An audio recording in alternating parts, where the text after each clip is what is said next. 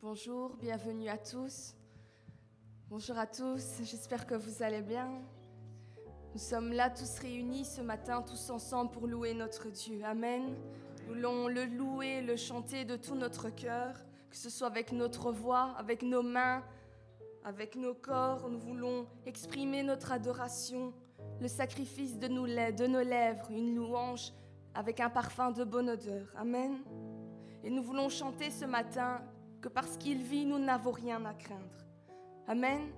Parce qu'il vit, nous n'avons rien à craindre. Notre Dieu est vivant, il règne et tous les temps sont dans ses mains, les circonstances sont dans ses mains. Et même si nous, nous ne gérons rien du tout, lui, il gère toutes choses et tout est sous son contrôle. Amen. Alors nous allons commencer par ce chant ce matin avec un cœur vraiment reconnaissant. Au nom de Jésus. Amen.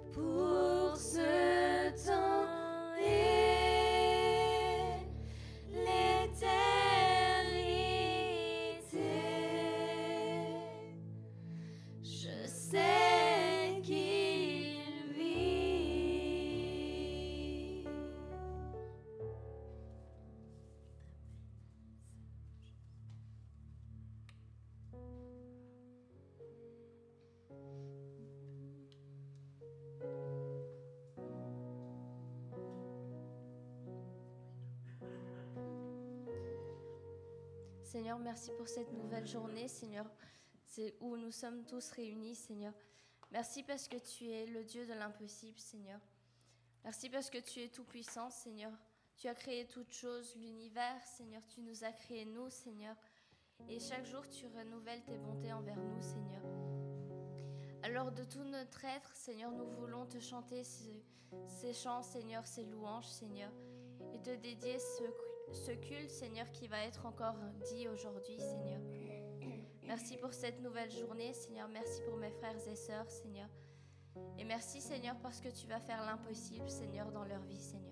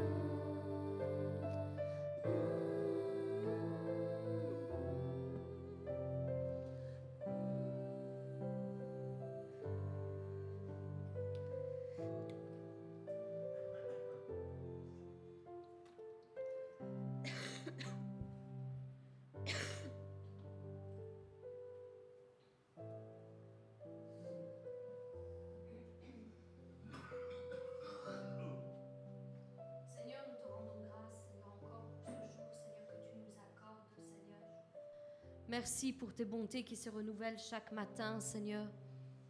Merci, Seigneur, d'être présent, Seigneur, au milieu de nous. Et merci encore pour la, pensée que tu vas relâcher, Seigneur, sur nos vies, Seigneur. Je te rends grâce pour toutes choses, parce que je sais, Seigneur, que tu es au contrôle, Seigneur, de toutes choses, Seigneur, dans nos vies. Ésaïe 53, à partir du verset 4, nous dit ceci. Pourtant, en vérité, c'est de nos maladies qu'il s'est chargé, et ce sont nos souffrances qu'il a prises sur lui. Alors que nous, pensions que Dieu l'avait puni, frappé et humilié, mais c'est pour nos péchés qu'il a été percé, et c'est pour nos fautes qu'il a été brisé. Le châtiment qui nous donne la paix aujourd'hui est retombé sur lui, et c'est par ses blessures que nous sommes guéris. Pasteur nous raconte le témoignage suivant en disant, dans une ville où j'étais en, réunion, j'ai aperçu un jour une femme paralysée assise sur une terrasse dans, un café. Je suis venue près d'elle et je, me suis présentée. Et puis je lui ai expliqué que Jésus n'avait pas changé et qu'il désirait encore guérir les malades comme au temps de la Bible. Je lui racontais ensuite d'autres miracles récents dont j'avais été témoin pour la fortifier dans sa foi. Et quand j'eus fini, elle me dit d'un ton choqué, Mais pasteur, pourquoi? Je suis une chrétienne et si Dieu me veut comme cela, je suis parfaitement prête à souffrir pour lui. Elle pensait que Dieu lui avait donné cette paralysie et qu'elle lui plaisait en souffrant. Mais c'est totalement erroné. C'est totalement erroné de croire de cette manière, car la Bible est très claire à ce sujet. Il s'est sacrifié pour nous guérir et nous recevons notre guérison lorsque nous l'acceptons dans notre vie et lorsque nous acceptons ce sacrifice. Et si nous ne l'acceptons pas comme cette dame, eh bien, nous rejetons le sacrifice de Christ. Je me rendis compte alors qu'à moins qu'elle ne change sa façon de penser, elle mourrait dans sa condition actuelle, dans cette paralysie. Cependant, ce soir-là, durant ma prédication, j'annonçais la même bonne nouvelle de Jésus et quelqu'un adopta une attitude totalement différente. Il y avait là une jeune fille qui avait un pied beau, et elle entendit cette vérité, et elle comprit dans son être intérieur que c'était l'œuvre du diable, et que Dieu ne la voulait pas de cette manière, qu'il ne voulait pas qu'elle continue à souffrir de cette manière. Elle se rebella contre lui et invoqua donc le Seigneur sur sa vie. Elle changea sa destinée d'infirme, désespérée, et Jésus la guérit instantanément et elle se rua vers l'estrade pour témoigner de son propre miracle qu'elle venait de vivre. Rappelez-vous, mes bien-aimés, que Dieu ne vous guérira pas et ne vous délivrera pas pour que vous servez le diable, mais au contraire pour que vous soyez des témoins vivants de sa gloire encore dans votre génération. Nous avons parlé durant ces derniers dimanches de l'histoire de Jabez et j'aimerais continuer encore une fois aujourd'hui. Jabez priait en ce sens, si ta main est avec moi et si tu me préserves du malheur, en sorte que je ne sois pas dans la souffrance. Jabez voulait servir Dieu et lui plaire. Il voulait expérimenter la gloire de Dieu sur sa propre vie, tout ce qu'il avait entendu et tout ce qu'il croyait fermement. Et toi, mon frère, ma sœur, demande à Dieu la même chose, exactement la même chose pour ta propre vie. Déverse ton cœur devant lui et persévère jusqu'à toucher le bord de son vêtement. Ne sois pas découragé et ne t'arrête pas maintenant que tu es en chemin. Il y a encore de l'espoir tant que Dieu n'a pas dit son dernier mot sur ta vie. Sois fervent et n'abandonne pas devant ce défi que tu vis en ce jour. Prépare le terrain de ton cœur pour recevoir toi aussi ton propre miracle. Comme un laboureur travaille sa terre pour recevoir la récolte dans son champ, et eh bien toi de même travaille ton cœur pour recevoir ton propre, ton propre miracle. Ne prépare pas ton départ mais prépare ton discours plutôt pour témoigner de la gloire de Dieu sur ta vie à ton égard. Dieu ne ment pas. Il désire que vous ayez une vie abondante, une vie remplie de joie et de bonheur, de santé et de vitalité jusqu'à votre dernier jour. La Bible dit, et Dieu lui accorda ce qu'il avait demandé. Alors je rends grâce à Dieu parce que oui, nous avons un Dieu qui écoute nos prières et qui accorde, qui exauce, qui délivre, qui libère, qui guérit encore au jour d'aujourd'hui. Oui, il veut faire la même chose pour toi, mon frère, ma sœur. Jabet est reparti libre lorsqu'il fut exaucé. Il n'a pas voulu croire que sa destinée était une vie de douleur et de tristesse jusqu'à la fin de ses jours, comme il lui avait été annoncé par son, son propre nom. Il eut confiance en Dieu que la destinée pouvait être changée lorsqu'on se confie en Dieu. Oui, et il y a plusieurs hommes de Dieu qui ont fait cette même prière. Oh, certainement pas avec les mêmes mots, je vous l'accorde, mais Dieu ne regarde pas aux paroles. aux paroles que vous prononcez, ce ne sont pas des prières toutes faites qu'il faut faire, c'est la parole qui vient de votre cœur. Dieu regarde à votre cœur. Et si vous demeuré sincère avec lui, eh bien, de même qu'il a exaucé ces hommes qui étaient au bord de la mort, il vous exaucera vous aussi. Il écoutera votre, propre prière et il changera votre destinée. Alors, j'aimerais aujourd'hui que nous tournions les regards tous ensemble vers ce, ce Dieu tout-puissant, ce Dieu qui, a le nom qui est au-dessus de tous les autres noms. Jabet ne tourna pas son, son regard vers son nom, mais il tourna son regard vers le nom de l'Éternel, le nom qui est au-dessus de tous les autres noms, le nom qui est plus grand que tous les autres noms. Il s'appelle Je suis. Je suis quoi? Je suis l'Éternel qui te guérit. Je suis celui qui change et transforme toute ta vie, ta destinée. C'est moi qui la détiens entre, entre mes mains. Je suis ta délivrance, je suis ta restauration, je suis celui qui te relève, je suis ta consolation lorsque tu es dans la tristesse, je suis ta provision lorsque le manque survient dans ta vie, je suis le ciment qui fortifie ton couple, je suis l'amour dont tu as besoin pour aimer tous ceux qui t'entourent, je suis l'intelligence qui t'est nécessaire pour accomplir tout ton travail. Je suis ta victoire au milieu de tous tes combats. Je suis celui qui t'offre le salut et le pardon de tes péchés. Je suis celui qui te guérit de toutes tes maladies et de toutes tes infirmités. Je suis cela, dit l'Éternel. Je suis cela. Je suis tout ce dont tu as besoin. Je suis ce dont tu auras besoin. Je suis cela. Est-ce que tu as besoin de quelque chose aujourd'hui, mon frère, ma soeur eh bien, si tu as besoin de quelque chose, invoque le nom de l'Éternel sur ta vie. Oui, invoque l'Éternel et Dieu te répondra. Il dit, je suis ce que tu as besoin. Je suis tout ce que tu as besoin. Bien trop souvent, bien trop souvent, tu cherches ailleurs ce qui est déjà en toi.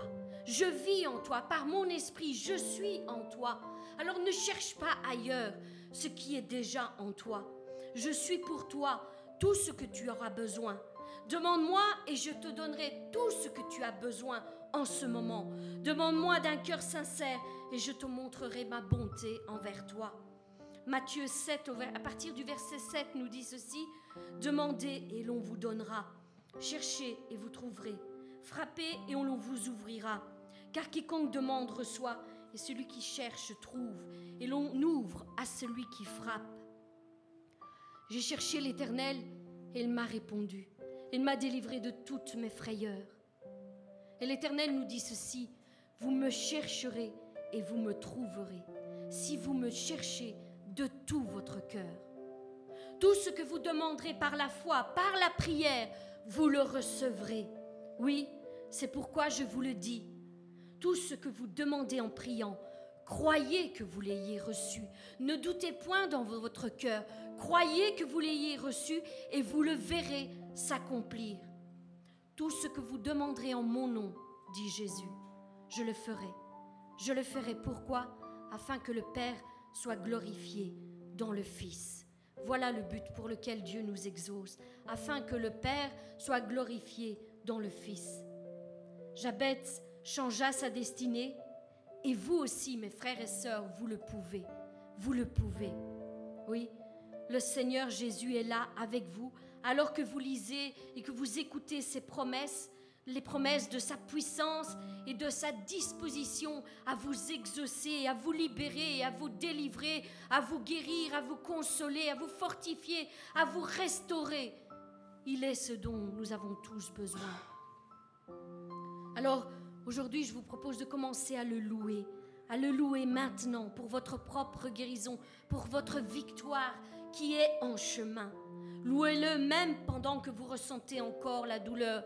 Louez-le pendant la souffrance, louez-le dans la maladie, louez-le dans la tristesse, louez-le en tout temps. Faites descendre la louange dans vos maisons. Faites descendre la louange jusque dans les profondeurs de votre corps. On ne le dira jamais assez. Christ est mort pour que nous soyons guéris. Christ est mort pour que nous soyons guéris. C'est sa parfaite et pleine volonté que vous receviez cette guérison. Et si aujourd'hui tu ne l'as pas encore reçue et que tu pensais différemment, il n'est pas encore trop tard pour toi, mon frère, ma soeur. Oui, il n'est pas encore trop tard pour toi. Ose te poser les bonnes questions devant la, la, la grâce de Dieu. Mets-toi à part encore aujourd'hui, tel que tu es. Rentre dans ta chambre, rentre dans le secret de ta chambre, là où personne ne te voit, là où personne ne t'entend, si ce n'est ton Dieu qui est là-haut et qui te récompensera dans le secret. Ceci n'est pas une histoire publique, c'est une histoire privée que nous menons chacun d'entre nous. C'est une histoire personnelle entre nous et notre Dieu. Et ensuite, lorsqu'il nous aura, nous exaucés, nous pourrons le témoigner publiquement que Dieu est le même, hier, aujourd'hui et éternellement. Il ne fait pas de favoritisme dans la vie de ses enfants. Celui qui s'approche sincèrement de lui sera exaucé. De la même manière qu'il a fait autrefois, il le fera encore. Et il le fait encore jour après jour. Nous avons d'innombrables témoignages qui le disent, qui le déclarent, que Dieu ne change pas. Alors, si tu ne l'as pas encore reçu, mon frère, ma sœur, ce n'est pas que Dieu ne veut pas. Pose-toi les bonnes questions. Dieu le veut, mais je ne reçois pas. Pourquoi? Ose te poser les bonnes questions et reviens à l'éternel. Reviens de là où tu es tombé peut-être. Qu'est-ce qui se passe? Ose lui poser les questions dans le secret de ta chambre. Dis-lui, Seigneur, que se passe-t-il? Je sais que tu veux me donner cette guérison. Mais pourquoi je n'arrive pas à la recevoir? Qu'est-ce qui bloque cette guérison pour ma vie? Quel est l'obstacle qui se dresse devant moi et pour lequel je n'arrive pas à recevoir cette guérison? Seigneur, où suis-je manquant pour recevoir cette bénédiction que tu m'as promise? Et qu'attends-tu de moi? Qu'attends-tu de moi? Pose-toi, mon frère, ma soeur, ces bonnes questions et sois assuré que Dieu te répondra. Ce n'est pas qu'il ne veut pas, c'est qu'il y a quelque chose qui se dresse entre lui et toi pour cette bénédiction. Mais c'est à toi de faire l'effort de trouver le pourquoi et le comment en venir à bout avec son aide, bien sûr. Nous en avons parlé lors de l'étude que nous avons faite sur euh, la guérison. Mais j'aimerais juste un instant survoler quelques, quelques points qui, je pense, pourraient être utiles à quelqu'un de les entendre. Il y a des obstacles à la guérison. Mais c'est à nous à découvrir quels sont ces obstacles qui nous empêchent d'être bénis, d'être guéris. Il y avait premièrement l'ignorance de la volonté de Dieu, et ça, je vous viens de vous en parler, lorsqu'on ne sait pas si c'est vraiment la volonté de Dieu de nous guérir ou pas. Il y a des personnes qui se posent ces questions. Et lorsqu'elles sont dans cette ignorance de savoir quelle est la volonté de Dieu, elles n'arrivent pas à obtenir leur guérison. Parce qu'elles n'ont pas saisi, elles n'ont pas compris que c'était la volonté de Dieu. Alors il y a aussi la faiblesse dans la foi ou le manque de persévérance, lorsqu'on commence à prier dans la foi pour la guérison et ensuite on se stoppe en chemin parce qu'on est découragé, parce que la peur nous envahit, ou pour toute autre, euh, toutes sortes d'autres raisons, mais on se décourage et on ne persévère pas jusqu'au bout, jusqu'à l'accomplissement de ce miracle. Il y a bien sûr l'obstacle du péché, parce que le, le péché peut nous empêcher de recevoir notre guérison. Alors il y a toutes sortes de péchés, je ne suis pas ici pour euh, euh, faire la liste des péchés qui pourraient exister. C'est à vous de savoir, d'examiner votre propre vie et de savoir quel est le péché qui empêche la guérison de Dieu de venir dans votre vie. Parce que la parole nous dit qu'un péché, lorsqu'il est abandonné et confessé et abandonné, il est pardonné. Donc, si tu confesses ton péché et que tu l'abandonnes, il n'y a donc plus aucune raison que tu ne reçoives pas ta guérison. Mais il faut l'abandonner et demeurer dans la sanctification ensuite. L'absence de repentance peut aussi être un obstacle qui nous empêche de recevoir la guérison de Dieu. L'absence de repentance, beaucoup demeurent là-dedans. Ils commettent des péchés et ensuite, voilà, on passe à autre chose. Il y a besoin d'une véritable repentance sur certaines choses que nous accomplissons dans notre vie. Besoin d'une véritable repentance, de déverser véritablement son cœur parce qu'on se repent, on regrette ce qu'on a fait et qui a blessé le cœur de Dieu. Alors peut-être que Dieu t'a dit quelque chose, mon frère, ma soeur, et que tu n'as pas écouté, que tu n'as pas suivi ses instructions. Tu as suivi plutôt tes propres voies, ta propre pensée. Il y a besoin d'une repentance, de revenir à l'éternel, d'abandonner ta propre façon de faire. Peut-être que c'est cette désobéissance qui t'a porté à la maladie. Vois ces choses devant la face de Dieu, devant le trône de la grâce. Examine ta propre vie, parce qu'il y a certainement quelque chose à faire. Le non-pardon est aussi un obstacle Lorsque nous faisons le mal, nous devons nous repentir, mais nous devons aussi faire un acte, aller vers les personnes qu'on a blessées, pardonner ceux qui nous ont offensés. Ce sont aussi des obstacles qui viennent sur notre chemin. Tout cela doit être abandonné pour recevoir notre guérison. L'orgueil, la médisance, les divisions dans l'Église, les jalousies dans le corps de Christ, tout cela véritablement, sont véritablement des obstacles concrets qu'il faut confesser à l'Éternel et se repentir et abandonner. Il y avait aussi la, la religiosité, ceux qui pensent qu'ils font toujours euh, bien, les traditions, les habitudes qu'on instaure dans les églises, notre façon de faire, les prières toutes faites religieuses, avec des belles paroles. Ce que Dieu désire, c'est votre cœur votre cœur. Il ne veut rien de plus que votre cœur. Et lorsqu'il a votre cœur, alors tout devient possible. Tout. Il y a bien sûr l'incrédulité.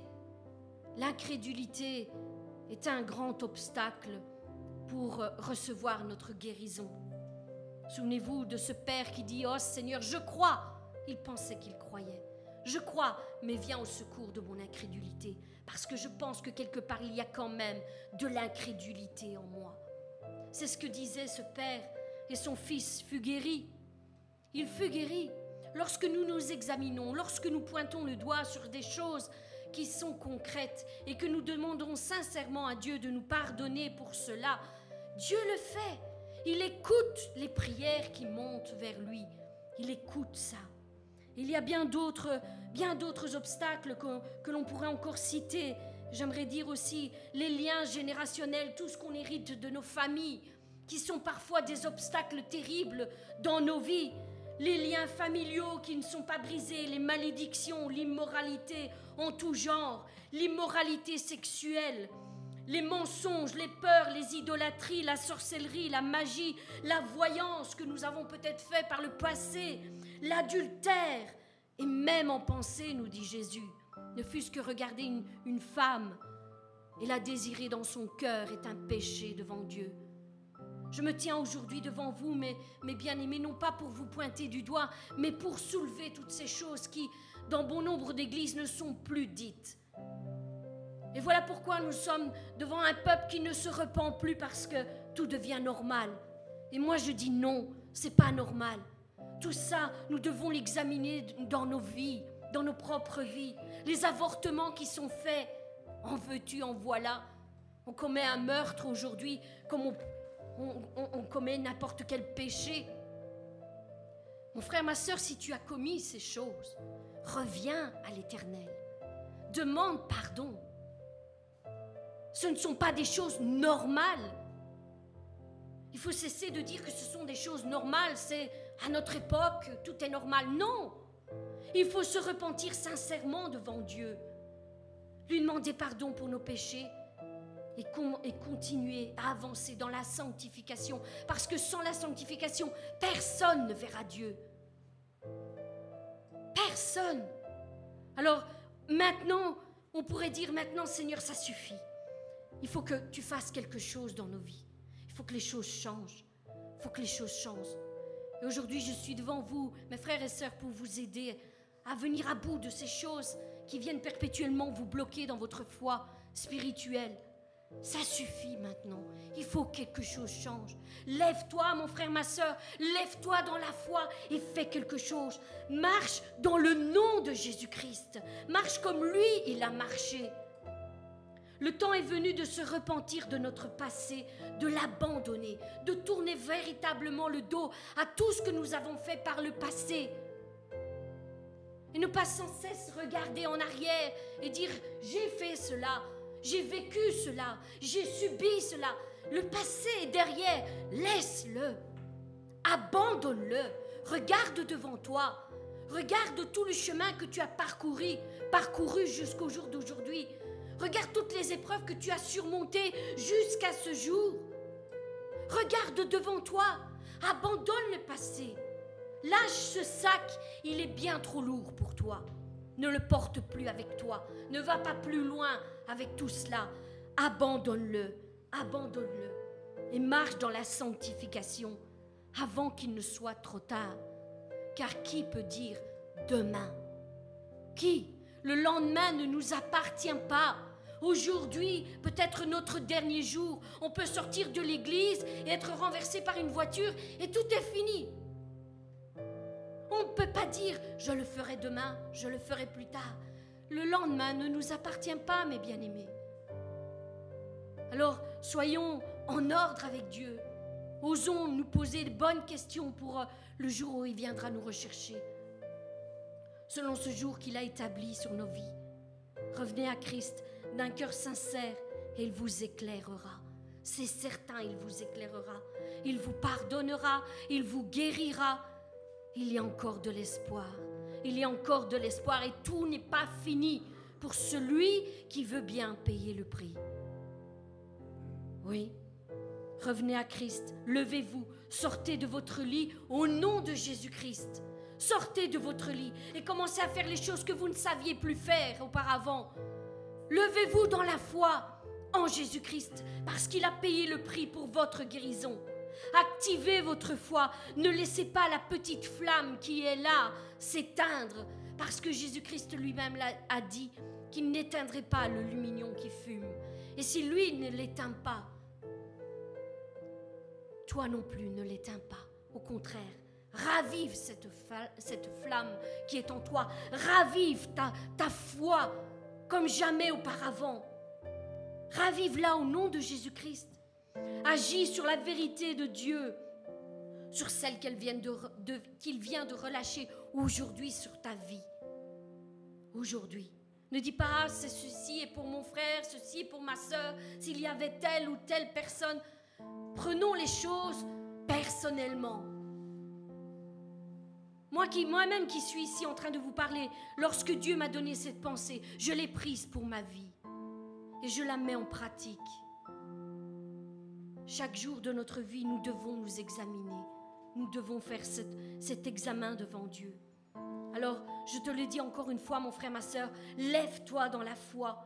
Secoue-toi du passé, secoue-toi de tout ce qui a été mauvais dans ta vie et marche dans la sanctification. Secoue-toi des mauvaises pensées qui viennent et qui essayent de t'envahir et revêt ton armure, celle que Dieu a mis à ta disposition. Oui, et combat le bon combat de la foi jusqu'au bout. Tu vas passer cette ligne d'arrivée, mon frère, ma soeur. Tu vas la passer. Tu vas la passer la tête haute. Je te le dis. Si tu suis ce que Dieu te demande, tu vas passer la tête haute cette ligne d'arrivée et tu n'auras plus rien à regretter. Ne prévois pas de rester malade toute ta vie, souffrant, infirme, paralysé. Paralysé par cette peur qui vient et qui t'assaille. Secoue-toi de ces choses. Et saisis l'opportunité que Dieu te donne encore aujourd'hui de revenir. Revenir à l'éternel. Et de changer ta destinée. Ta destinée n'est pas toute tracée. Ta destinée elle est définie par les choix que tu fais. Si tu fais les bons choix, Dieu trace une nouvelle route. Mais si tu demeures dans tes anciennes pensées, dans les mauvais choix, dans les mauvaises actions, eh bien, le chemin qui est devant toi n'est pas celui de l'Éternel. L'Éternel a des plans de paix et de bonheur pour toi. Entre dans ce chemin. Et si tu es sur l'autre chemin, Dieu créera un, autre chemin pour que tu arrives là où il te voulait, comme il te voulait. Est-ce que tu as accompli tout ce qu'il te demandait? Avant de partir de cette terre, est-ce que tu as fait tout ce qu'il t'a demandé? Est-ce que tu as encore quelque chose à faire? Moi, je le crois. Je le crois que tu es encore, au jour d'aujourd'hui, tu es encore là pour quelque chose, pour un but. Si Dieu t'a gardé de toutes ces épreuves, de toutes ces difficultés que tu as passées jusqu'à ce jour, c'est pour un but bien précis. Alors accomplis ce qu'il veut de toi. Accomplis-le. Confessez votre guérison maintenant. Confessez-la. Seigneur, tu es victorieux sur ma vie. Confesse-la. Confesse-la. Et à chaque fois que les mauvaises pensées arrivent, confesse la victoire de Dieu sur la maladie, sur l'infirmité. Au nom de Jésus-Christ, bats-toi. Sois fort, bats-toi.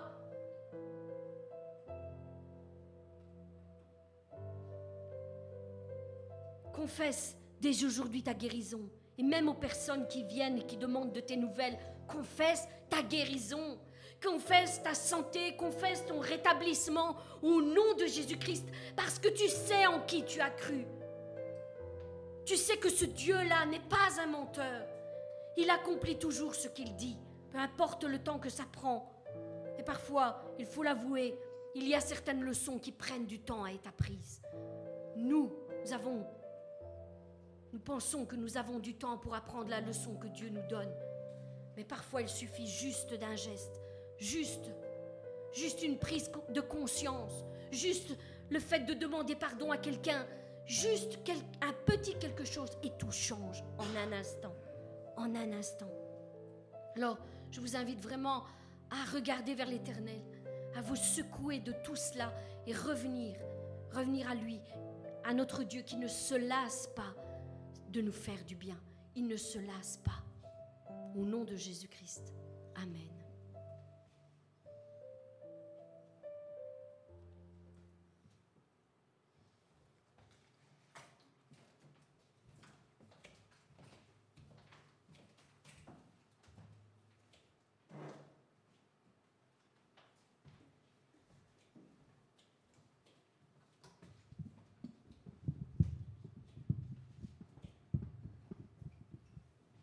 Est-ce que vous êtes heureux?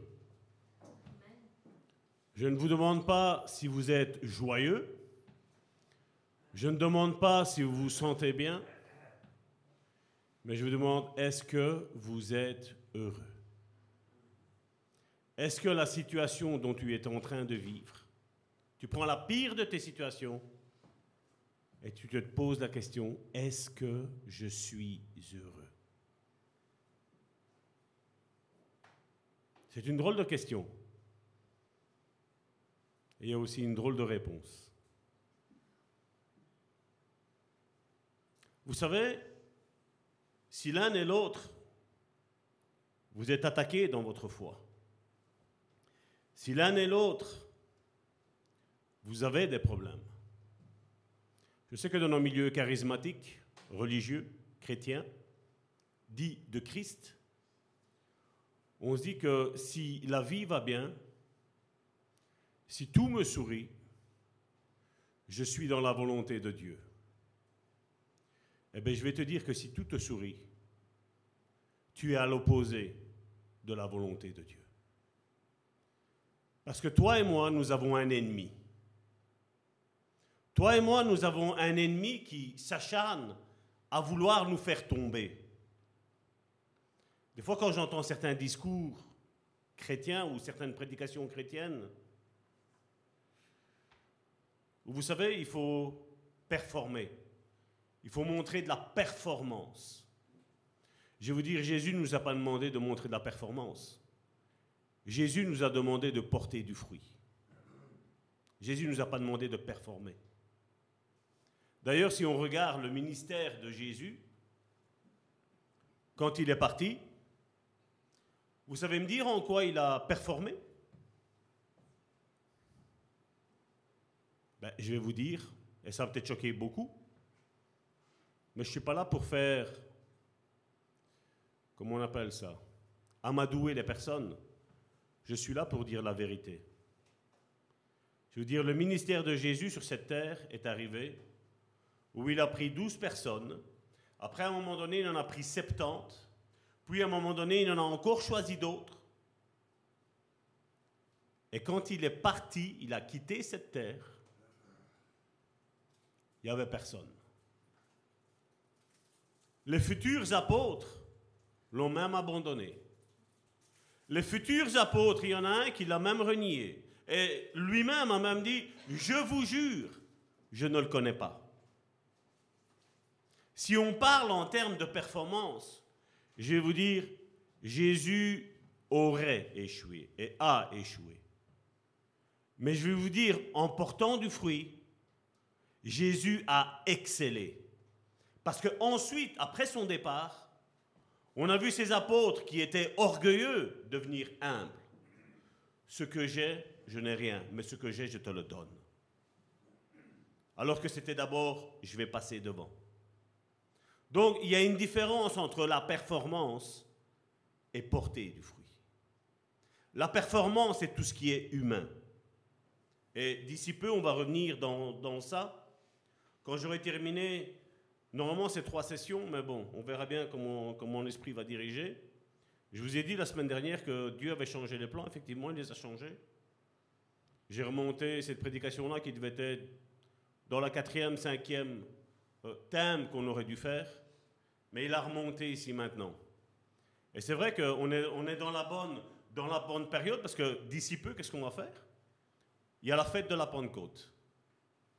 Donc on a fêté la Pâque, donc la mort du Christ. Et bientôt, on va fêter la Pentecôte, la descente du Saint-Esprit, la promesse que Jésus-Christ avait faite sur ses disciples, sur les futurs apôtres, elle arrive. Et donc ici, on va parler de ce ministère de Christ après l'ascension.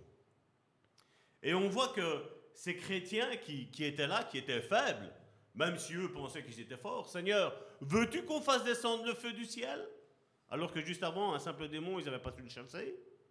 Mais après, vous voyez, on voit la soif de la grandeur, on voit l'orgueil humain, l'orgueil religieux. Ah, Jésus, il est là, on, va te faire voir de quoi on est capable. Chasse déjà un petit démon.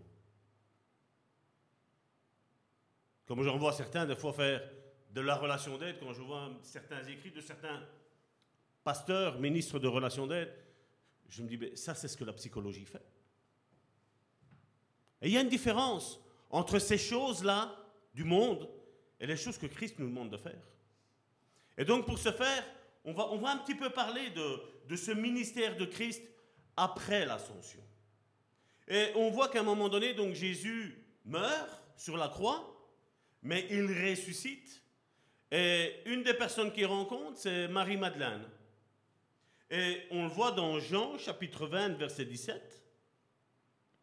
Jésus dira à Marie-Madeleine, ne me touche pas, car je ne suis pas encore monté vers mon Père.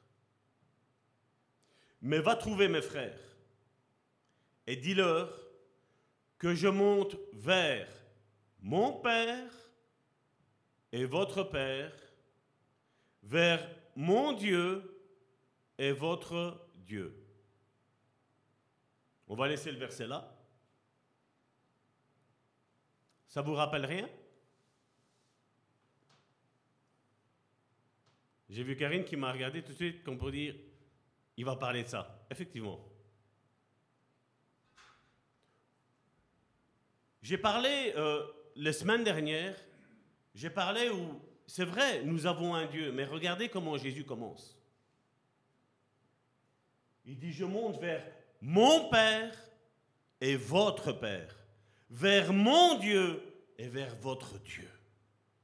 Vous voyez l'attitude, l'attitude principale que Jésus avait, c'est arrête de connaître Dieu comme un Dieu, mais connais Dieu comme un Père. Pourquoi? Parce que vous savez, l'enfant, il peut être tout, euh, tout foufou, tout joyeux, tout spitant, mais quand un danger il arrive, c'est vers qui qui va?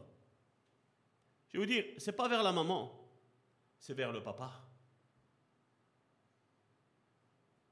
L'enfant, quand il a besoin je vais dire, d'affection, d'amour, c'est plus vers la maman qui va vers le papa. Parce que le papa, normalement, logiquement, dans, dans toute famille équilibrée, le papa représente la stabilité, la sécurité, représente le secours. Si j'ai un problème, papa est là. Papa est fort. Et être fort, ce n'est pas question de musculature. Être fort, c'est savoir quelle direction aller. Savoir prendre les bonnes décisions. C'est chose qu'il n'y a plus aujourd'hui. Ah, aujourd'hui, c'est vrai, on a beaucoup de conseillers pastoraux, évangélistes, vous savez, sur avoir une bonne vie. Mais vous savez, il y a une énorme différence entre la théorie et la pratique. En théorie, on devrait venir à l'église en étant tout joyeux, c'est pas vrai? En étant disant, voilà, il va y avoir la, louange, je vais me dédier. Moi, j'ai juste vu que Joséphine, moi, je n'ai pas applaudi, esprit, je vais voir. Parce que si j'applaudis, ben c'est normal, tout le monde va devoir suivre. Joséphine demande d'applaudir. On a du mal, hein. Se lever, on a du mal. Je ne parle pas pour les personnes qui ne sont, qui sont pas bien. Je parle pour les personnes qui. On sait aller faire ses courses à pied, on sait aller courir, on sait aller faire ci, on sait aller faire ça. On a du mal pour les choses de Dieu. Hein.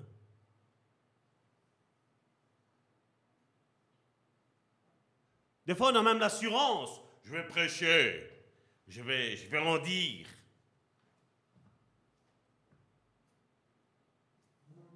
Quand on vous demande une simple chose,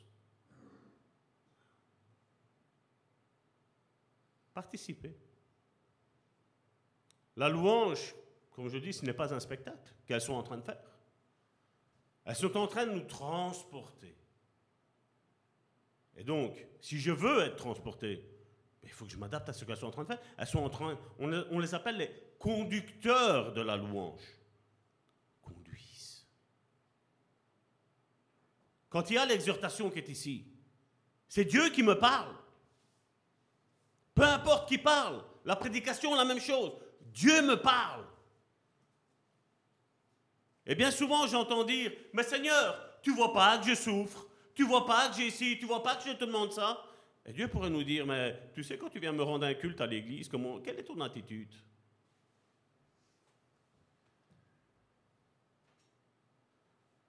Un message, je rigole, je suis content.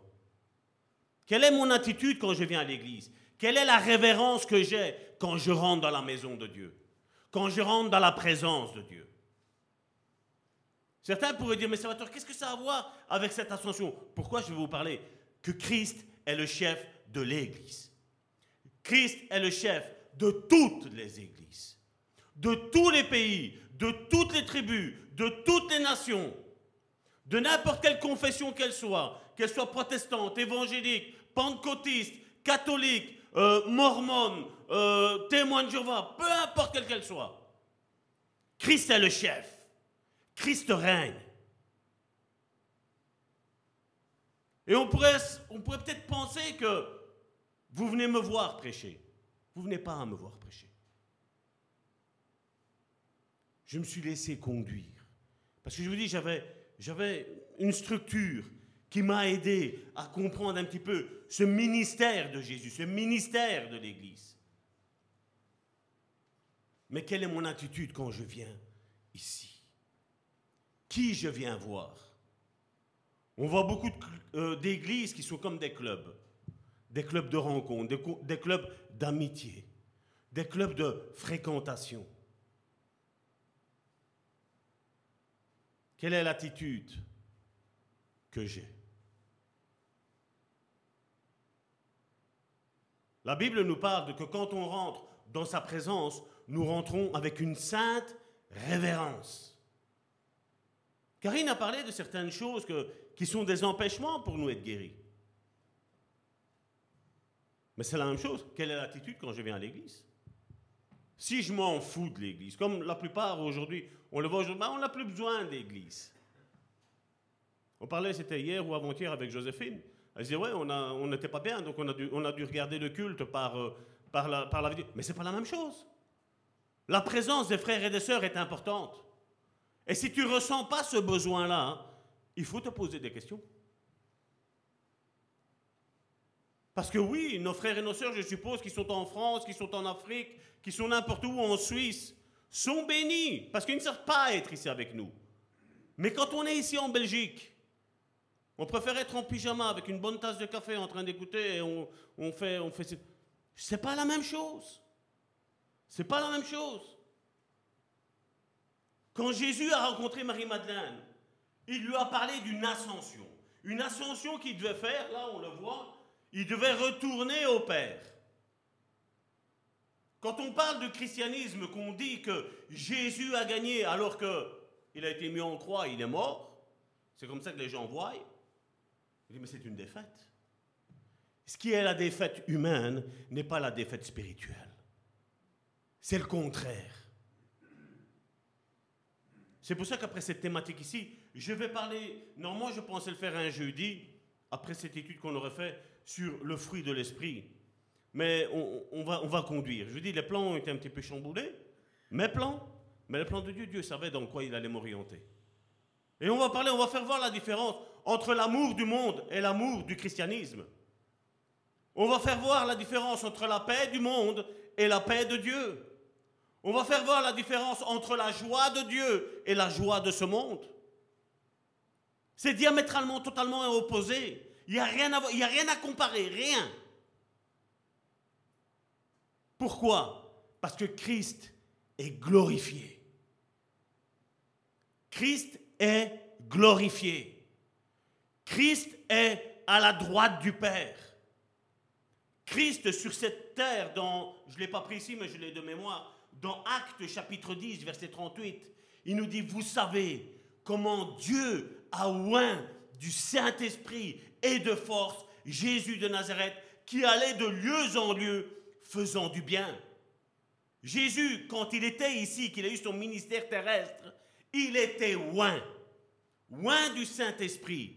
Mais une fois qu'il est mort, l'onction l'a quitté. Et Jésus disait, et il a avancé, il a prophétisé, il a dit, vous de même, à la Pentecôte, vous allez être loin. Et comme moi j'ai fait quelque chose ici-bas, vous, vous allez faire la même chose. L'Église, elle, est comme Jésus, c'est pas vrai? 2000 ans que Jésus est mort. L'Église est comme Jésus, n'est-ce pas? Non. Non, elle ne l'est pas. Mais elle va le devenir. Elle doit le devenir. Il faut une volonté, une âme de dire, je veux être loin d'en haut. Pas loin par les hommes, pas loin par je ne sais pas qui ou comment, peu importe. Toi et moi, nous sommes appelés à faire quelque chose, Karine l'a dit. Pourquoi as-tu été créé? Quelle est la mission que Dieu a déposée dans ta vie? C'est ce que je dois me poser comme question. Mais pas juste entre moi et moi. Ou certains, vous savez, ils ont un Saint-Esprit qui s'assied à côté d'eux et on parle avec lui, mais bon, c'est plus les émotions qu'autre chose. Lui demander, Père, tu m'as créé dans quel but? Qu'est-ce que je dois faire? Parce que comme je vous l'ai dit, c'est la Bible qui le dit d'ailleurs. Christ est le chef de son Église. Mais Christ est le chef de ma vie. C'est plus moi qui vis, c'est Christ qui commande ma vie. Et maintenant, Christ est à la droite du Père, et on connaît ce passage biblique qui nous dit que Christ intercède pour les saints. Et Christ est en train d'intercéder dans ta situation, dans ce que tu vis. Bien souvent, vous savez, Dieu me parle parce que vous savez, en tant que pasteur, j'ai le devoir et l'obligation de prier pour chacun d'entre vous. D'ailleurs, c'est pour ça que la Bible, qu'est-ce qu'elle nous dit? Elle nous dit prier pour vos conducteurs, parce qu'ils prient pour vous. Mais vous savez, prier pour vous, c'est pas, pas comme, je vais dire, la plupart prient. On prie, Seigneur, merci, je te remets un tel, je te remets un tel, je te remets un tel. Ma prière, moi, elle n'est pas ça. C'est qu'est-ce qu'il vit? Qu'est-ce qu'elle vit? Qu'est-ce qu'elle subit? Qu'est-ce qui se passe dans sa vie qu'il y a un empêchement? Qu'est-ce qui se passe dans sa vie qu'il ou elle ne voit pas? Et je vais vous dire une chose. Nous avons un Dieu qui parle. Nous avons un Dieu qui révèle. Nous avons un Dieu qui, qui prend soin de son Église. Parce que n'oublions pas qu'il est le souverain sacrificateur. Mais que sur cette terre, comme il est le chef de son Église, il a mis des ministères à disposition de tous les fidèles. Et quand tu agis dans le ministère dans lequel tu es appelé, ben, ce que tu demandes à Dieu, ce que tu veux comme révélation, ici j'agis en tant que pasteur, prendre soin des brebis, Dieu révèle les choses.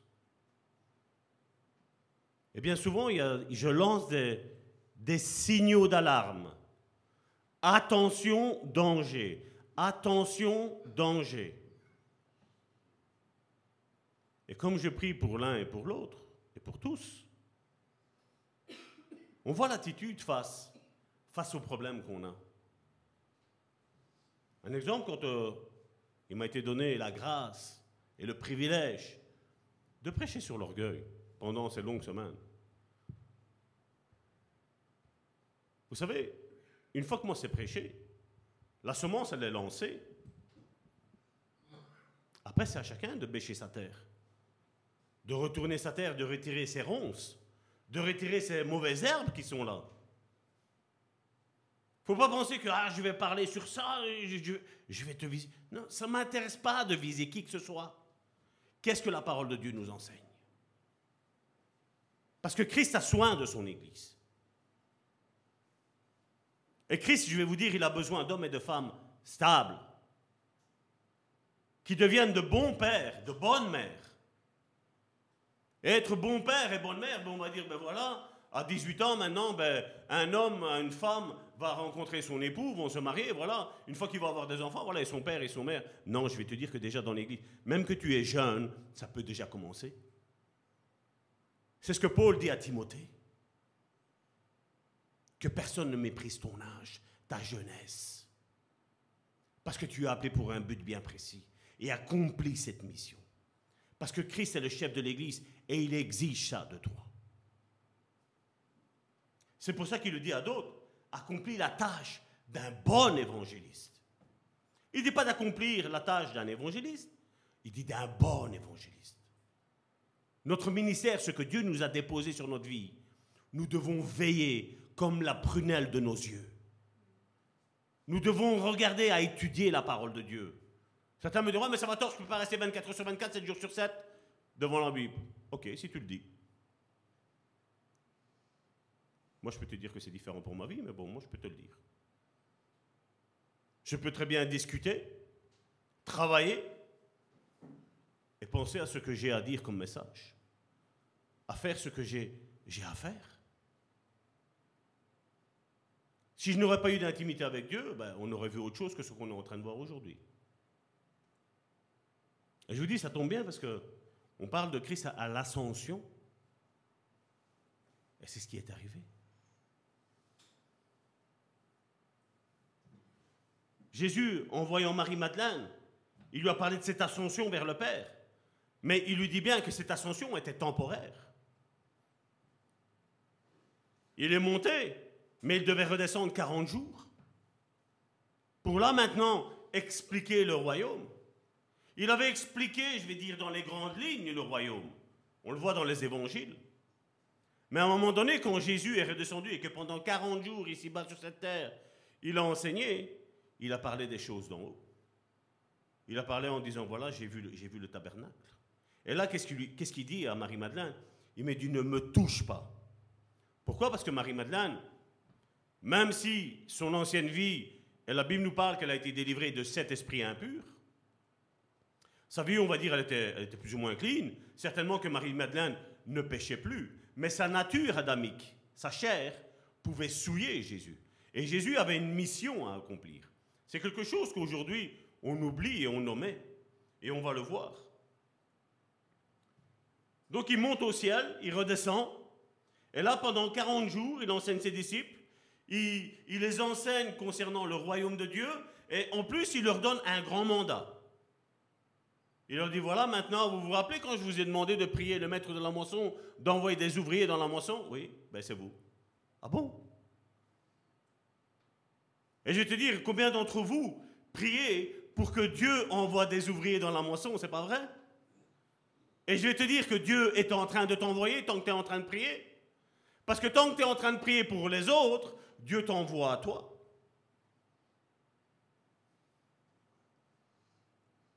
Jésus est monté au ciel pour apporter à Dieu le sang qu'il a versé. Et je sais que beaucoup de religieux me disent, mais ça va tort. Jésus a versé son sang pour les pécheurs. C'est pas vrai? Combien vont me dire ça? Le sang de Jésus sur la cour où Jésus a été fouetté, il a versé son sang. Quand Jésus a ressuscité, son sang il n'a pas pu la porter là en haut. Et c'est là où on voit toute l'ignorance aujourd'hui de l'Église. Parce qu'on n'a pas compris un petit peu ce que Jésus est venu faire. Et c'est pour ça que je veux faire un répilogue de ce qui s'est passé et de ce qui va arriver. Et je vais te dire, ne pense pas et ne regarde pas ton voisin en lui disant, c'est pour toi que ça parle. Non, non, ça parle pour toi personnellement. Pour chacun d'entre nous. Et quand Jésus a versé son sang et qu'il est monté au ciel et qu'il a passé, on va voir ce qu'il a fait, il a fait le travail qu'il a fait là, ce qu'il a fait, c'est qu'il a scellé pleinement la rédemption. Là maintenant, il n'y a aucun autre euh, salut, aucun autre nom qui a été donné pour notre salut, c'est Christ. Aucun. Et aujourd'hui, comme je le disais tantôt, ben on le sait, le Seigneur Jésus est à la droite du Père, où son ministère se poursuit. Jésus n'a pas fini. Jésus travaille avec l'Église. Mais dans l'Église, Christ est le chef de l'Église, mais Dieu agit au travers de son esprit maintenant qui nous inspire les choses, qui nous dit qu'est-ce qu'il faut donner. La parole que Karine a relâchée ou la prédication que moi je suis en train de relâcher ici, c'est pas que je dis oh ben, j'ai envie de faire ça ou tu t'es posé la question, qu'est-ce que, non, c'est Saint-Esprit qui te prend quasiment par les cheveux, il te fait asseoir et dit Mets-toi devant le PC et dis ça, et raconte ça, et fais ça, parce que je dois donner à manger à mon peuple. C'est pas vrai, Karine? La même chose quand vous êtes ici les mardis. Si vous pensez à quelque chose, je vais vous dire ce n'est pas la volonté de Dieu. Mais Dieu va vous inspirer. Il va te mettre un message, un autre, un autre. C'est ça que le Saint-Esprit m'a donné. C'est ça que maintenant je dois relâcher à cette église, le bon samaritain. Parce que les fidèles ont besoin. On ne prêche pas pour viser, on ne parle pas pour viser. On parle parce que chacun d'entre nous, nous avons besoin d'une nourriture. Vous pouvez dire Amen, hein euh, vous avez plus faim? C'est. Et le ministère de Jésus, vous savez quand est-ce qu'il va se finir? Lorsqu'il va y avoir l'enlèvement, lorsqu'il n'y aura, plus rien. D'ailleurs, la même chose quand il va y avoir cette grande tribulation, où les personnes vont refuser. Il y a la prédication aujourd'hui qui est, qui est donnée, mais certains refusent le ministère de Jésus. Certains refusent le ministère de l'Église. Certains refusent le ministère des ministères. Ils refusent.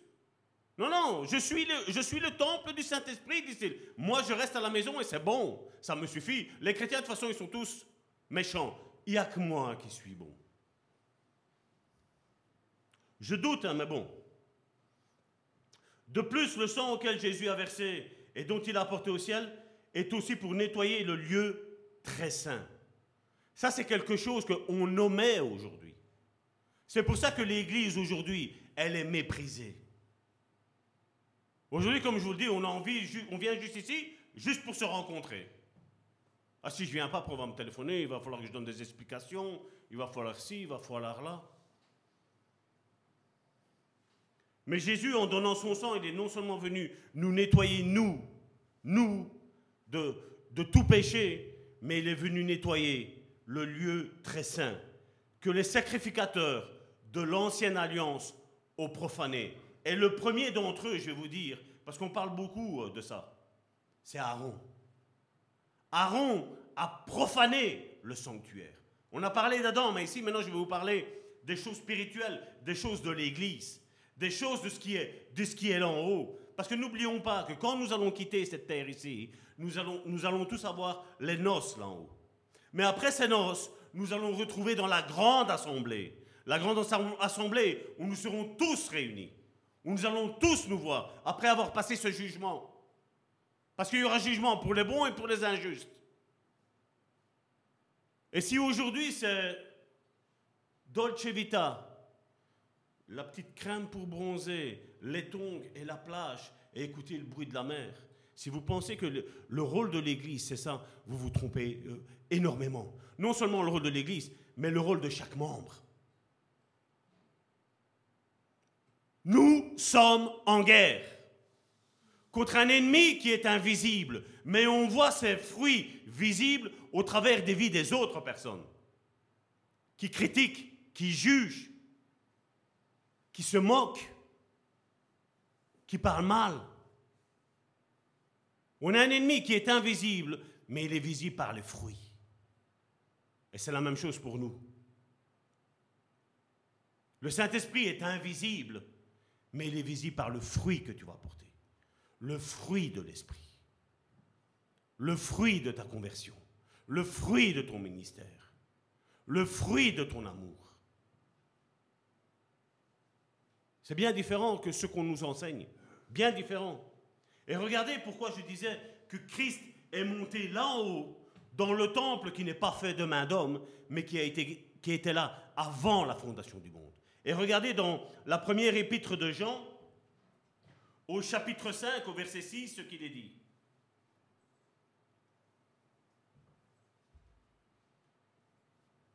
C'est lui, Jésus-Christ, qui est venu avec l'eau et du sang. Non avec l'eau seulement, mais avec l'eau et avec le sang. Et c'est l'Esprit rend témoignage parce que l'Esprit est la vérité. Ce passage ne peut peut-être rien vous dire à vous, mais il, a, je vous en prie, étudiez-le. Dans vos maisons, la première épître de Jean, donc c'est vers la fin, vers l'Apocalypse, chapitre 5, verset 6, et vous le méditez, vous le travaillez. Maintenant, regardez maintenant, comme c'est beaucoup plus clair, dans Hébreu chapitre 9, du verset 11 à 14. Voilà ce que Jésus est venu faire. Et c'est important, parce que comme je dis, l'Église est méprisée. Je ne parle pas de cette Église, je parle de toutes les Églises. Les Églises sont méprisées. Mais regardez ce que Christ est venu faire. Mais Christ est venu comme, et retenez ça, souverain sacrificateur. Parce que ces semaines-ci, vous allez beaucoup loin. Les, semaines à venir, les dimanches qui vont venir, on va entendre beaucoup parler de ça. Souverain sacrificateur. Mais Christ est venu comme souverain sacrificateur des biens à venir. Il a traversé le tabernacle plus grand et plus parfait qui n'est pas construit de la main de l'homme, c'est-à-dire qui n'est pas de cette création. Et il est entré une fois pour toutes dans le lieu très saint, non avec le sang des boucs et des veaux, mais avec son propre sang. Vous voyez, quand on dit que Christ est monté dans le ciel avec son sang, c'est ce qu'il nous dit. Hein. Je ne vous invente rien, je ne fabule pas, je n'invente pas des choses. C'est il y a une réalité spirituelle de ce qui a été fait. Jésus, en venant ici, le sang réel qui coule de ses veines, qu'il a, qu'il a lâché, qu'il a relâché d'ailleurs, c'était pour nous pardonner tous de nos péchés. Mais d'un point de vue spirituel, Christ est venu nettoyer le tabernacle là en haut qui a été profané, par, non pas par Adam, mais par Aaron. Aaron l'a profané. Aaron, sa mort aurait dû être qu'il aurait dû prendre lui-même le manteau et le donner à sa progéniture, à celui qui allait continuer le ministère que lui avait. Mais qu'est-ce qui s'est passé? Vous vous rappelez quand Myriam et Aaron ont parlé mal de Moïse? Vous vous rappelez de ça? D'un coup, Myriam s'est chopé la lèpre. Pourquoi? Parce qu'ils ont parlé mal. Que ce soit Moïse, que ce soit Aaron, ils ont parlé mal de Moïse. Ils ont parlé mal de l'homme de Dieu qui était là. Parce que je vais vous dire, l'Église est née avec Christ, mais l'Ancien Testament avait déjà une vision de l'Église. L'Ancien Testament préparait déjà la venue de l'Église. Il n'était pas l'Église, mais il vivait comme l'Église. C'est pour ça qu'il y en a beaucoup qui, quand on parle d'Israël, directement ils, remettent ça avec, avec l'Église. C'est vrai et c'est faux. Je veux dire, l'Église, elle est née avec la mort et la résurrection de Jésus-Christ et la venue du Saint-Esprit. C'est lui qui conduit. Mais il y avait déjà, l'Ancien Testament était l'ombre des choses à venir. Et quand Myriam a parlé mal de Moïse, le conducteur qui était donné à ce moment-là au peuple d'Israël, elle se chope la lèpre. Et ensuite, nous voyons que pour Aaron, qui a écouté, qui n'a rien dit, qui au contraire dit Ouais, c'est vrai, Myriam, tu as raison. Hein. Tu as tout à fait raison. On voit que le manteau, vous vous parlez quand on avait parlé des manteaux, il n'est rien arrivé à Aaron. Mais seulement il est arrivé quelque chose que beaucoup omettent. C'est que Moïse a dû retirer le manteau et le donner à sa progéniture. Et la Bible nous parle que dès que le manteau a été retiré, la mort est arrivée d'Aaron. Et là, il a sali. Et puis nous avons tous ces autres sacrificateurs. Le sacrificateur dit, ces enfants faisaient le péché, non, c'est pas grave. Vous êtes sous ma protection. David, loin par Dieu, l'homme selon le cœur de Dieu, tombe dans l'adultère. Le tabernacle est profané. Et Christ en venant monte là en haut et il va purifier ça il va purifier son Église. Non pas avec le sang de bouc, comme on va le lire ici, mais avec son propre sang.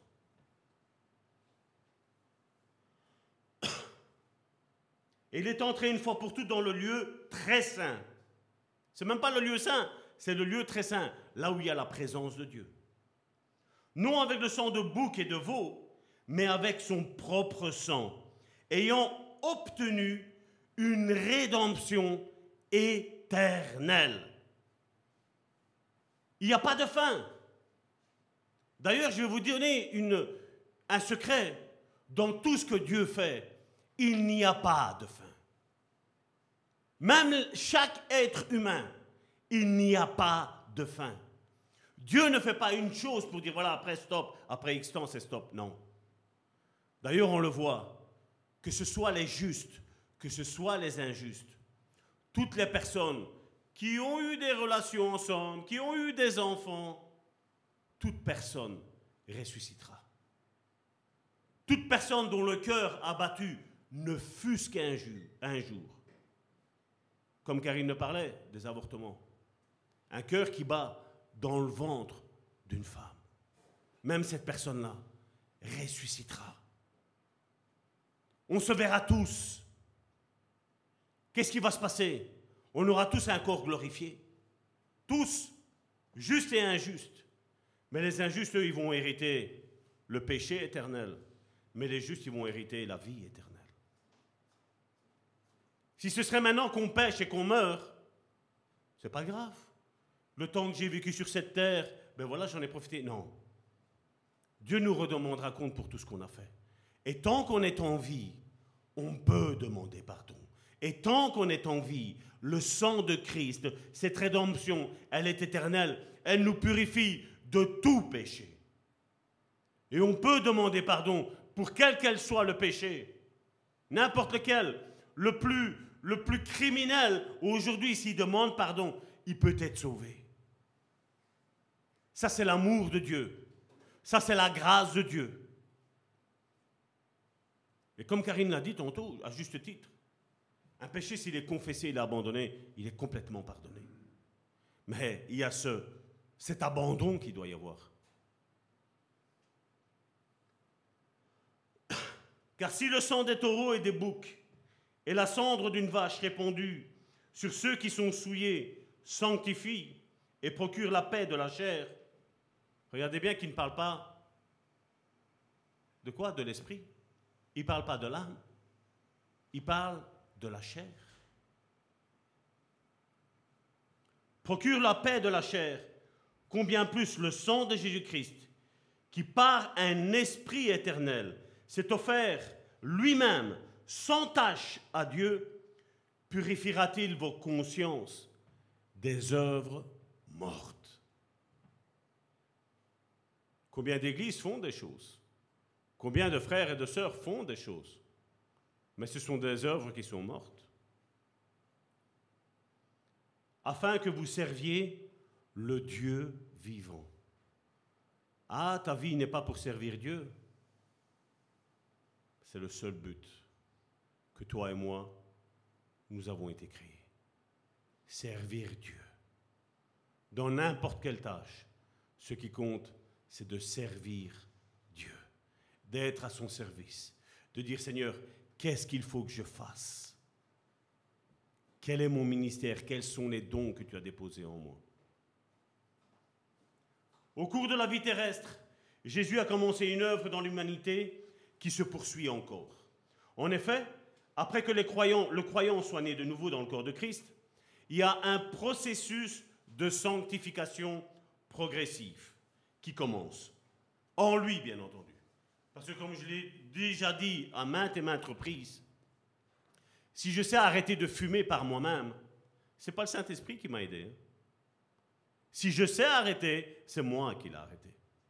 Mais seulement cette manière d'agir-là veut dire que tôt ou tard, cette chose-là, je la referai encore. Je recommencerai encore mon péché.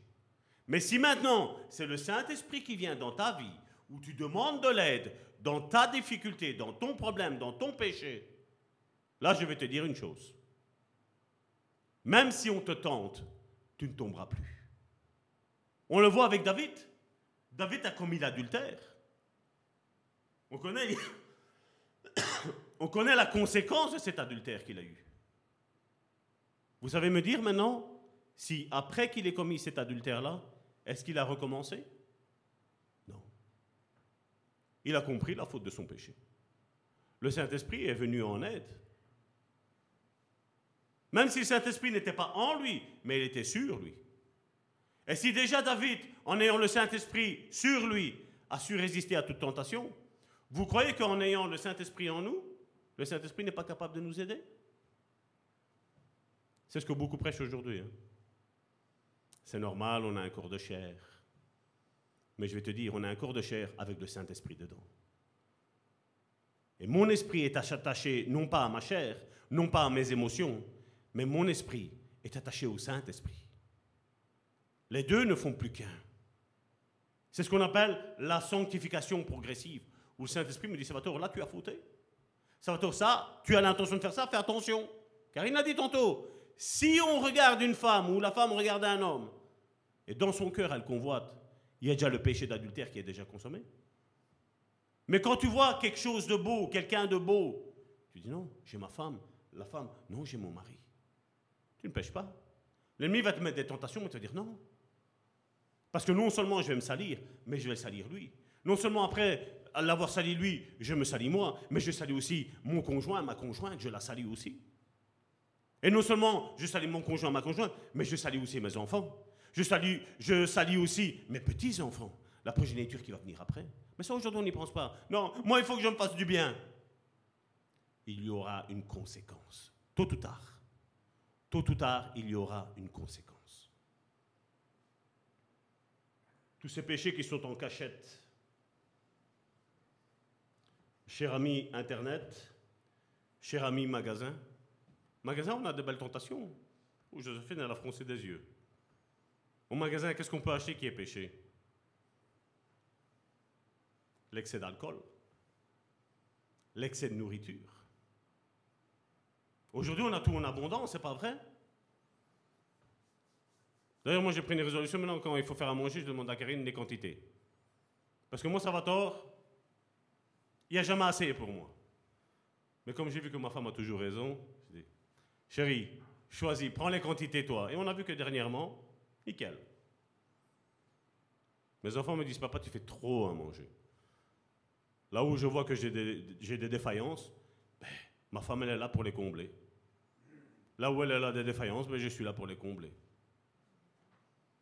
Et quand les enfants ont des défaillances, ben, les parents sont là pour les combler. Et quand les parents ont des défaillances, ben, les enfants sont là aussi pour les combler. Pour dire, papa, maman, attention à ça. Et l'Église, c'est la même chose. On veille les uns sur les autres. Non pas pour se juger, se critiquer ou se moquer, non. On a pour dire attention au danger. Attention, l'ennemi peut ouvrir une porte là. On peut faire plein de choses en cachette, hein, mais l'être humain ne voit pas, mais Dieu voit. Et le Saint-Esprit qui est en toi et le Saint-Esprit qui est en moi. Et les deux communiquent, surtout qu'on est en communion fraternelle, c'est pas vrai? De ce que je fais, toi en ayant le Saint-Esprit, il n'y a rien qui t'est caché. Mais de ce que tu fais, moi je l'ai Saint-Esprit, il n'y a rien qui est caché. Pourquoi se cacher?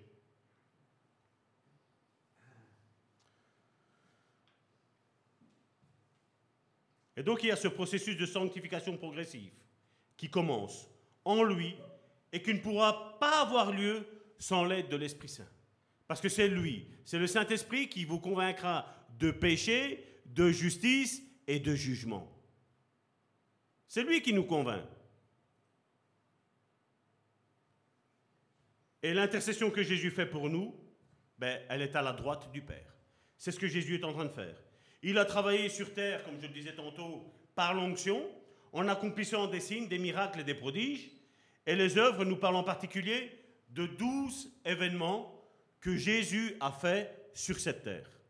Maintenant, je vais te dire que ces douze choses que Jésus a fait, donc le Saint-Esprit est là aujourd'hui pour nous les rappeler, mais si c'est juste pour nous les rappeler et que je ne mette pas ma vie en application vis-à-vis -vis de ça, parce que comme nous maintenant, nous ne sommes pas encore glorifiés. Jésus l'est. Mais Jésus, en étant loin du Saint-Esprit, a fait certaines choses. Toi maintenant et moi maintenant, nous prétendons être loin du Saint-Esprit, eh bien ça va nous porter à faire ce que Jésus a fait ici, qu'on va voir maintenant. La première chose qu'il a fait, c'est qu'il a prêché l'évangile du royaume. Donc j'ai dit, il y a douze choses. Deuxièmement, il a révélé le Père. Troisièmement, il guérissait les malades et les infirmités et a donné à ses disciples l'autorité de guérir les malades et les infirmités. Une église, quand quelqu'un est nommé, exemple moi je suis nommé pasteur, ben, normalement je dois vous nommer dans votre place respective. Maintenant, je vais dire, j'ai jamais eu la prétention d'avoir un certain ministère. Et je n'ai pas imposé mon ministère. J'ai fait mon ministère dans l'ombre, en cachette. J'ai fait mon ministère. Maintenant, l'Église a reconnu le ministère qui est dans ma vie. Et l'Église, avec l'apôtre Amici, ben, vous m'avez consacré pasteur de cette Église-là. Maintenant, vous, la même chose qui est assis. L'Église doit reconnaître qui vous êtes, quelle fonction que vous faites, dans quel ministère tu es en train d'agir. C'est comme ça que ça fonctionne les choses. Parce que Christ est le chef de l'Église. Et le Saint-Esprit est au milieu de son Église. Et c'est le Saint-Esprit qui qualifie. C'est le Saint-Esprit qui va faire comprendre quel est ton ministère. Maintenant, comme je l'ai dit tantôt, il faut qu'on porte du fruit. On n'est pas là pour performer, mais on est là pour porter du fruit. Mon ministère, est-ce qu'il porte du fruit? Est-ce que ton ministère, il porte du fruit?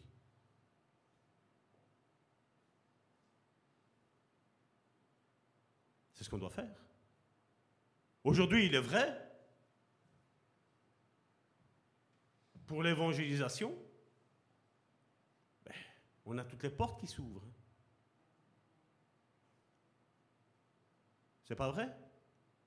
Les réseaux sociaux, nous avons Facebook, là nous sommes en direct sur Facebook. Mais il y a TikTok. On a les contacts avec WhatsApp. Aujourd'hui, l'évangélisation peut se faire à grande échelle.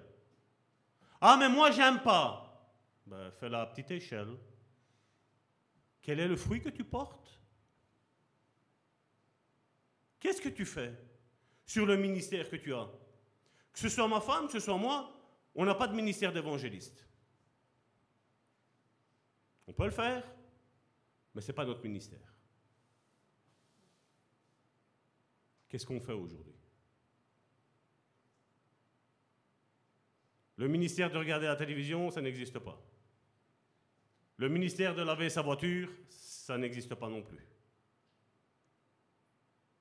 Qu'est-ce que je fais? Comment je montre maintenant que Dieu a déposé dans ma vie un ministère? Comment je le fais?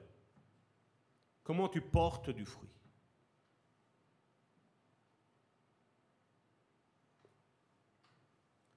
Quatrièmement, il a fait des signes, des prodiges et des miracles. Cinquièmement, il a chassé les démons. Sixièmement, il nourrissait la foule. Aussi bien charnellement, aussi bien spirituellement. Mais c'est vrai qu'aujourd'hui, quand je vois un petit peu ceux qui m'ont sur Facebook, euh, voient, je partage des choses de Dieu, je partage de la rigolade, je partage des recettes. Alors, tu as le petit spirituel qui dit oh, attention, pas trop manger. Hein.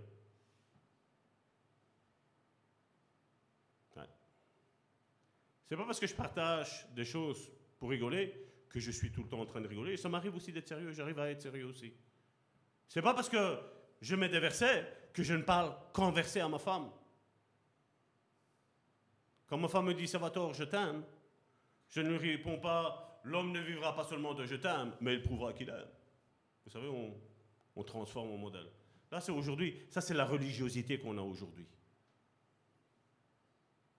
Une fois, j'avais mis, euh, il y avait mon équipe qui avait gagné, mon équipe, façon de parler, mon équipe, parce qu'il n'y a rien qui m'appartient, mais l'équipe que je supportais qui avait gagné, j'avais mis, ils étaient champions, j'ai mis la truc.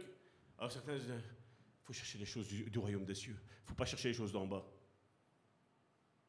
Vous savez, j'ai une excellente mémoire. Et un jour, il a partagé une moto. Et je lui ai mis, ne recherche pas les choses d'en bas, recherche les choses d'en haut. Vous savez, pour se disputer, on a, on a toutes les choses.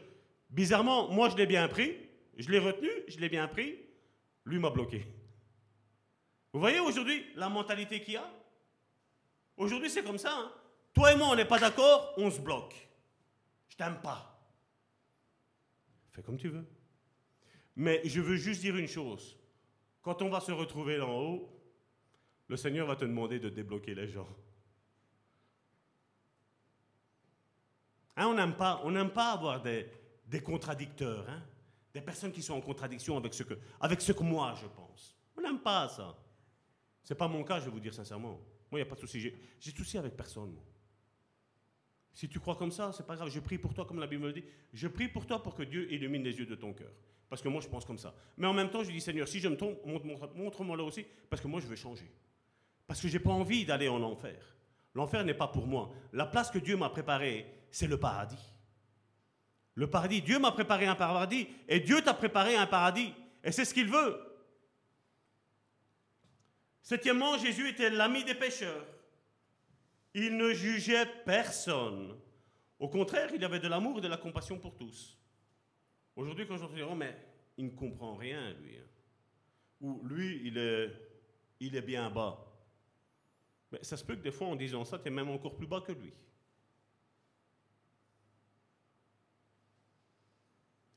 Il a affronté la réprimande, il a affronté et réprimandé les religieux. Huitièmement. Neuvièmement, il est allé à la croix et a annulé les effets de la chute d'Adam en mettant à mort l'ancienne nature. Dixièmement, il est ressuscité d'entre les morts et a produit la nouvelle création.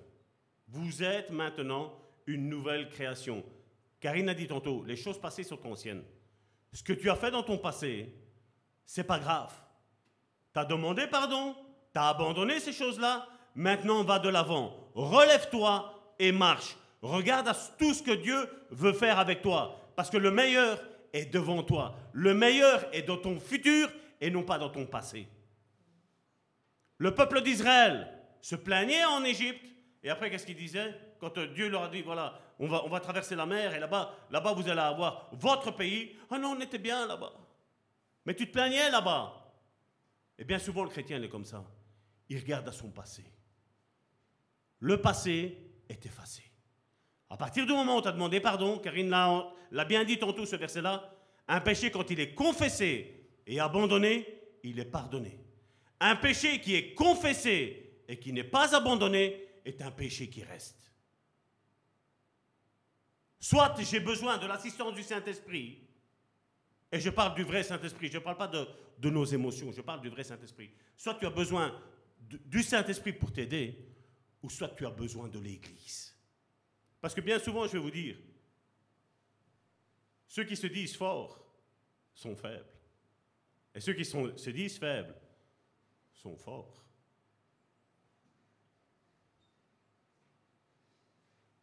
Il y en a beaucoup, hein, comme ça. Oh, vous devez faire, vous devez faire. Et après, boum, tu les vois, ils, tombent dans le péché eux-mêmes.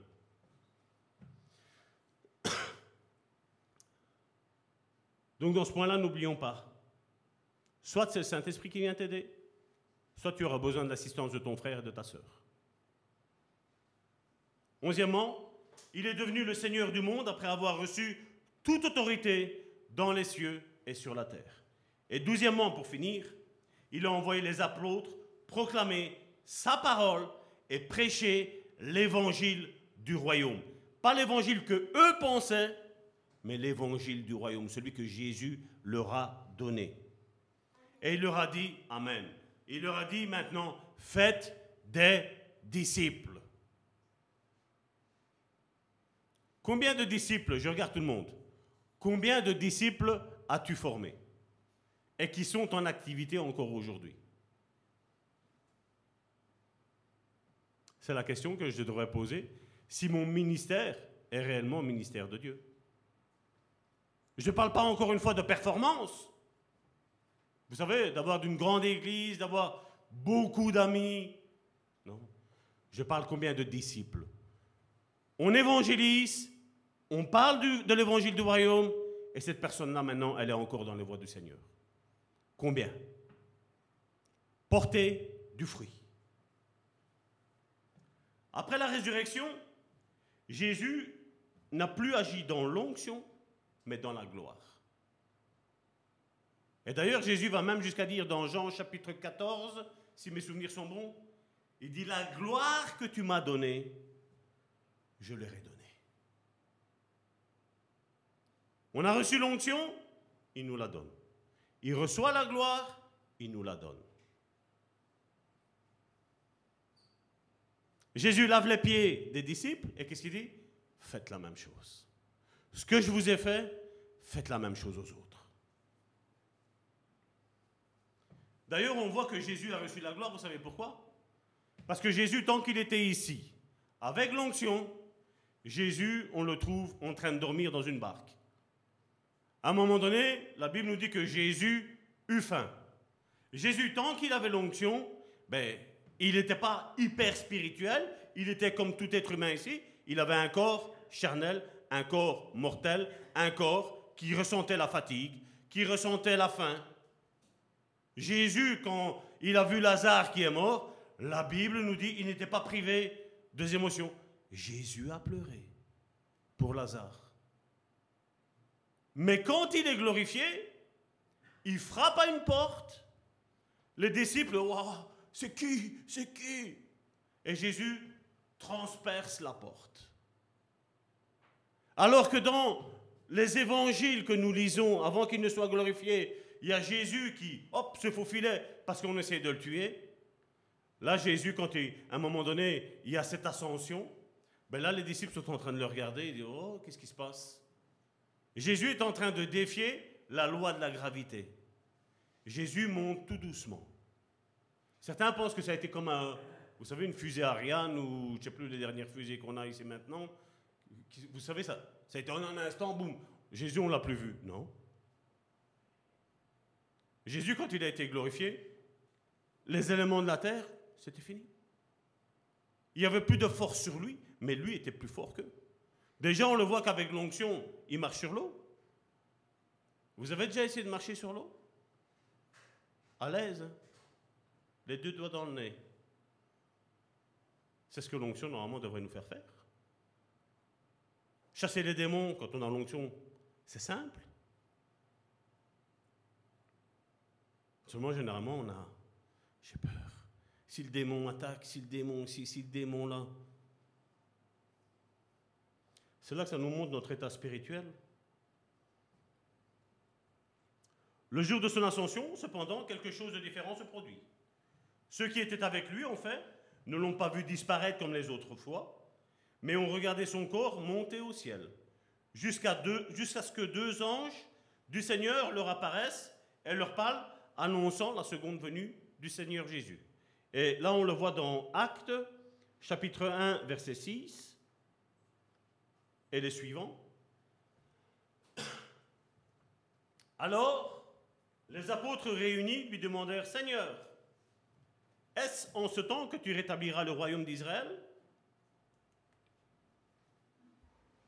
Donc là, je, je, vais vous rappeler que Jésus était mort, ressuscité, et il est sur cette terre pendant 40 jours. Il leur répondit, ce n'est pas à vous de connaître les temps ou les moments que le Père a fixés de sa propre autorité. Regardez encore une fois que Jésus, quand il parle de Dieu, qu'est-ce qu'il dit? Le Père. Jésus n'a pas arrêté de non plus parler d'un Dieu, mais de parler d'un Père. Mais vous recevrez une puissance, le Saint-Esprit survenant sur vous, et vous serez mes témoins à Jérusalem, dans toute la Judée, dans la Samarie, et jusqu'aux extrémités de la terre le grand mandat. Et comme, euh, voilà. après avoir dit cela, il fut élevé pendant qu'il le regardait. Le mot élevé ici, vous pouvez aller voir dans le lexique biblique, c'est comme quand on hisse la voile. Vous savez, quand on doit tirer et que la voile, elle monte tout doucement, quand on fait un drapeau, c'est la même chose. Donc, ce n'est pas quelque chose que ça s'est fait en un éclair. Ils l'ont vu. Et d'ailleurs, la Bible, pour moi, elle est claire. Et comme ils avaient les yeux, comme ils avaient les regards fixés vers le ciel, pendant qu'ils s'en allaient, voici deux hommes vêtus de lin leur apparurent, apparurent et dirent Hommes galiléens.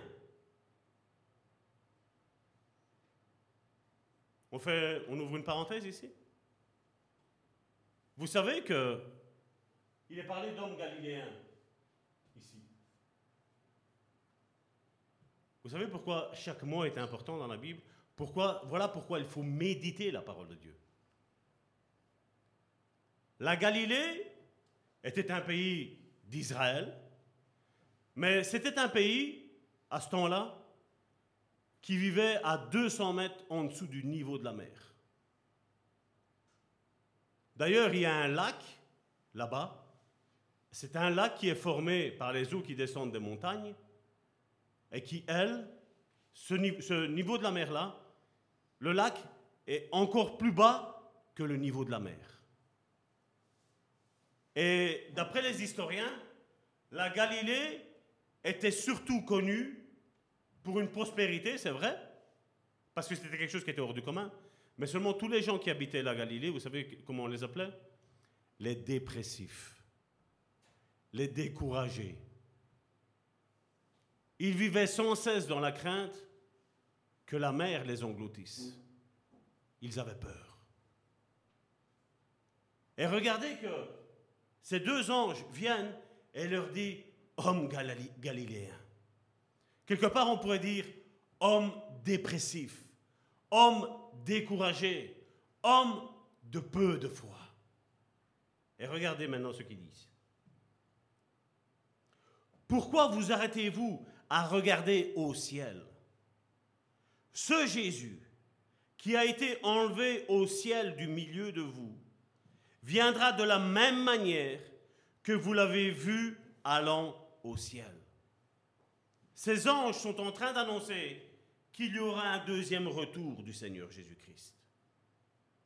Alors ils retournèrent à Jérusalem, de la montagne appelée des Oliviers, qui, qui est près de Jérusalem, à la distance d'un chemin de sabbat.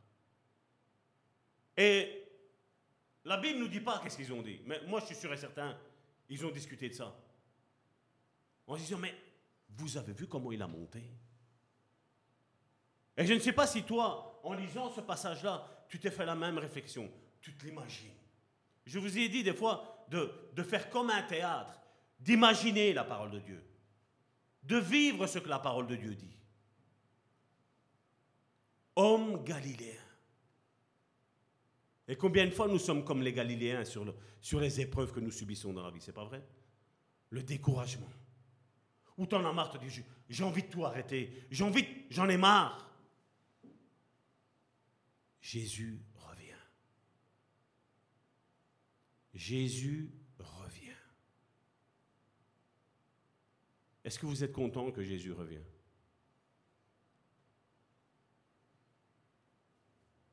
Je vais vous dire sincèrement, j'ai un petit peu peur en vous regardant.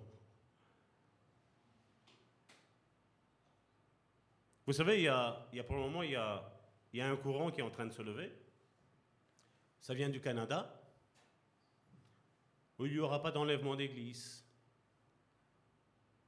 Faites attention.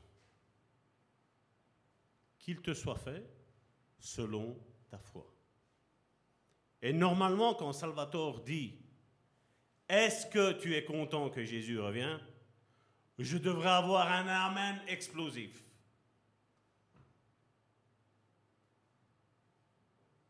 Mais, vous me faites peur. Avant de monter vers le Père, Jésus a dit aux disciples qu'ils devaient attendre la venue du Saint-Esprit pour recevoir la puissance et devenir des témoins de la vérité dans le monde entier. Certains me disent, Salvatore, c'est bien euh, tout ce que vous faites pour le monde, mais votre pays, si mon pays n'en veut pas, on va voir ailleurs, c'est pas un souci. Hein. On est comme une fleur, plantée ici, plantée ailleurs, c'est la même chose. Tant que tu es planté, c'est ce qui compte. Je vous l'ai expliqué une fois qu'est-ce qui s'est passé avec un, avec un pasteur. Son église refusait l'évangile qui était prêché. À un moment donné, le pasteur, il a pris les clés, il a dit, s'il vous plaît, au revoir. Il a été dans une autre église qui ont accepté l'évangile avec joie, avec force, avec, euh, puissance, en disant, on n'a jamais rien entendu de pareil. Et cette église-là, en moins de deux ans, ben, il y avait plus de 10 000 membres qui étaient là. Parce que les personnes, ben, elles ont compris la, la mission qu'ils avaient à faire. Vous savez, on ne peut pas tout faire. Et Dieu a besoin de toi. Et nous, nous avons besoin de vous. Mais qu'est-ce que nous allons tous faire? Est-ce que nous allons nous retrousser les manches et dire Seigneur, tu es le chef de cette église ici et je veux œuvrer pour toi? Je vais me donner un bon coup de pied au derrière et me dire voilà, maintenant tu vas commencer à bouger. Est-ce que je vais commencer?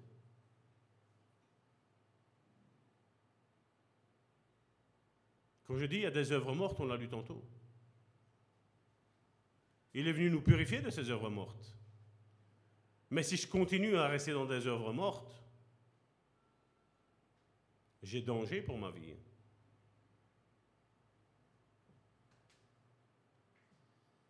Dieu, en effet, devait puiser son peuple non seulement dans les juifs, mais aussi dans les païens. donnant ainsi, à partir de ce moment, le temps à l'Église. Le temps à l'Église d'aller et de faire des disciples. C'est la mission que l'Église a à faire. Ce n'est pas des paroissiens.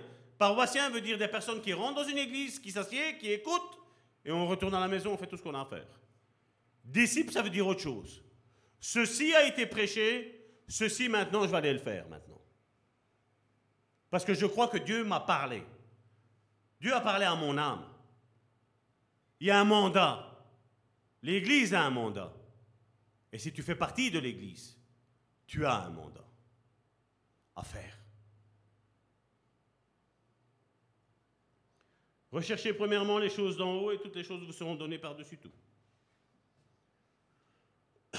Dans ce verset que nous voulons lire de Actes, l'ascension nous est décrite en, en, détail.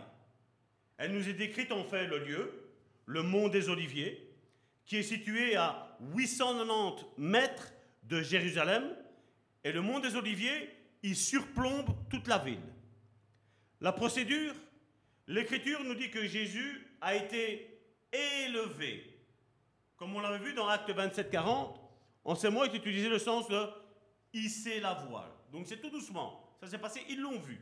Il s'est dérobé sous leurs yeux. Car l'ascension vers le ciel était progressive. Comme notre sanctification, la sanctification, je veux dire, c'est horizontal et progressif. La même chose, notre ascension vers les choses de Dieu, elle est progressive, de pas en pas.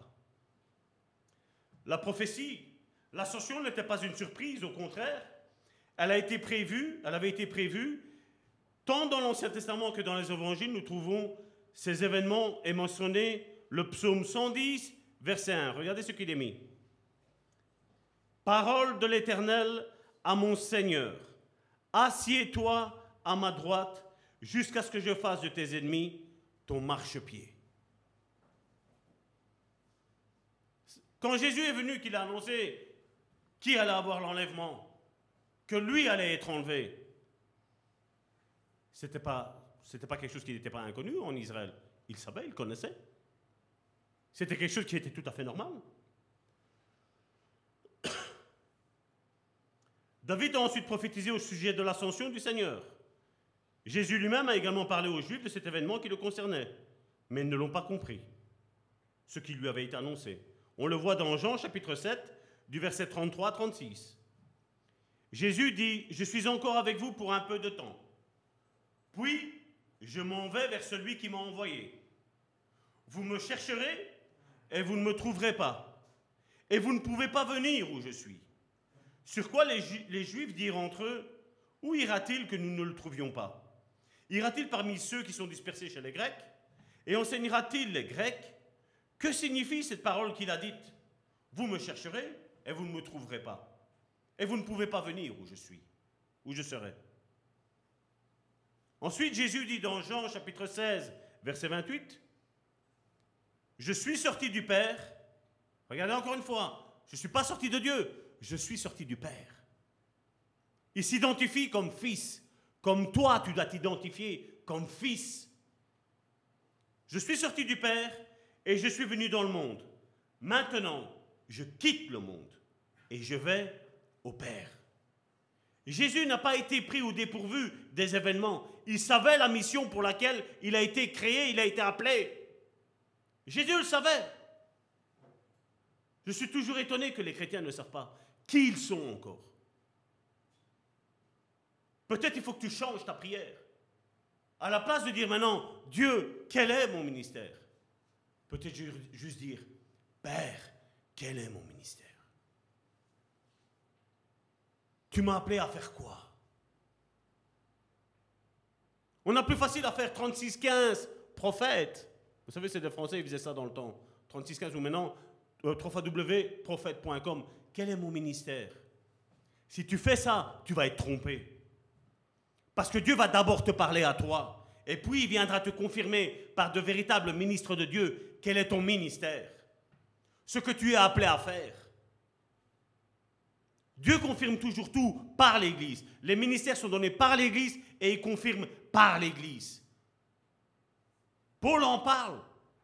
Paul, quand il a été appelé par le Seigneur, il va tout de suite retrouver les apôtres, deux ans ou trois ans après. Il est resté deux semaines avec eux.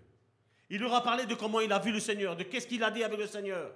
Et la Bible nous dit que les piliers, les colonnes de l'Église ont prié pour Paul. Et lui ont dit, oui, on reconnaît que tu as un ministère pour les, les non, pour les païens. Va. Donc là maintenant, les apôtres, l'Église a envoyé. Et après, il dit que pendant 15 ans, il n'a plus jamais revu les, apôtres. Plus jamais. 15 ans. Et après 15 ans, il les a rencontrés. Et il a discuté avec eux. Jean chapitre 17, verset 4.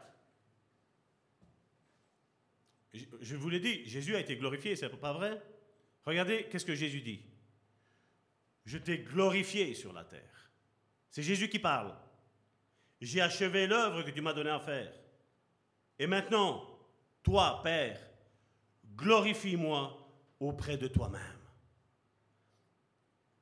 De la gloire que j'avais auprès de toi avant que le monde fût. Qu'est-ce que ça nous enseigne, ça? Et maintenant, toi, Père, glorifie-moi. Toi, tu es glorifié et toi, tu me glorifies. On voit que Jésus avait une soumission Père. Et combien, malheureusement, n'ont pas de soumission Père? Peut-être avec leur Père charnel, la mère charnelle. Et après, on dit, ah, Seigneur, moi je te suis soumis. Hein. Et quand le Seigneur dit, fais ça, non. Parce qu'il recalque ce que leur Père a fait sur lui. Mais lui est totalement différent. Et si tu n'es pas soumis au Père spirituel, si tu n'es pas soumis à ton Père et à ta mère charnelle, dis-moi comment tu vas être soumis dans l'Église à ton frère et à ta sœur, ou aux autorités spirituelles. Vous savez, on peut me dire des fois, je suis guéri, hein, Salvatore. Moi, je vais te dire que non, tu n'es pas guéri. Ou dans le dos, je peux dire oui, tu es guéri.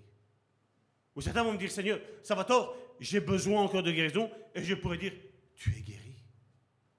Mais seulement tu vis avec l'ancienne mentalité. Change ta mentalité. On n'arrive pas à distinguer ça. Jésus en a parlé. D'honorer le Père et la Mère charnelle. C'est pas parce qu'on est chrétien moi, je vais dire, j'ai la chance d'avoir mon père, ma mère qui sont ici. J'ai la chance aussi d'avoir mon beau-père et ma belle-mère qui peut-être ne sont pas à l'église, mais qui prient pour nous, qui regardent le culte en live. On l'a appris ici cette semaine-ci. Hein. Ils sont là en train de regarder, malgré qu'ils ont été déçus de l'église. Mais ils connaissent Karine, ils me connaissent. Ils savent que nous ne sommes pas des fanfarons, ils savent bien qu'on n'est pas des faux. J'ai la chance d'avoir ça. Mais maintenant, c'est pas parce que maintenant un chrétien a un père ou une mère qui est non converti qu'il faut l'abandonner, qu'il faut, faut commencer à le, à le, je sais pas moi, à le, à le, le discriminer. Non. Honore ton père et ta mère afin que tu allonges les jours sur cette terre. Certains pensent que voilà, peut-être qu'on peut se marier, c'est fini, j'ai plus de parents. Non, tu as toujours des parents, c'est grâce à eux que tu es là. Honore ton père et ta mère, afin que tes jours se prolongent. Il y avait un pasteur qui disait, ah, il faut couper le cordon ombilical. Couper le cordon ombilical, je vais vous dire, ce n'est pas le brûler. C'est différent. L'homme quitte son père et sa mère, il s'attache à sa femme, ils font leur vie, mais ça ne veut pas dire que tu discrimines tout ce qui est derrière. Ça ne veut pas dire que mes grands-parents, je vais les déshonorer. Ça ne veut pas dire que mes parents, je vais les déshonorer. La même chose vis-à-vis de ma femme. Je dois, je dois accepter les parents de ma femme. Comme elle, elle devient ma chère, ses parents deviennent mes parents. Et mes parents deviennent ses parents à Karine. Pourquoi ça va mal? Pourquoi j'ai des problèmes dans ma vie chrétienne? Pourquoi j'ai des marches dans mon ministère? Pourquoi j'ai des problèmes dans, tout ce que je fais? Pourquoi?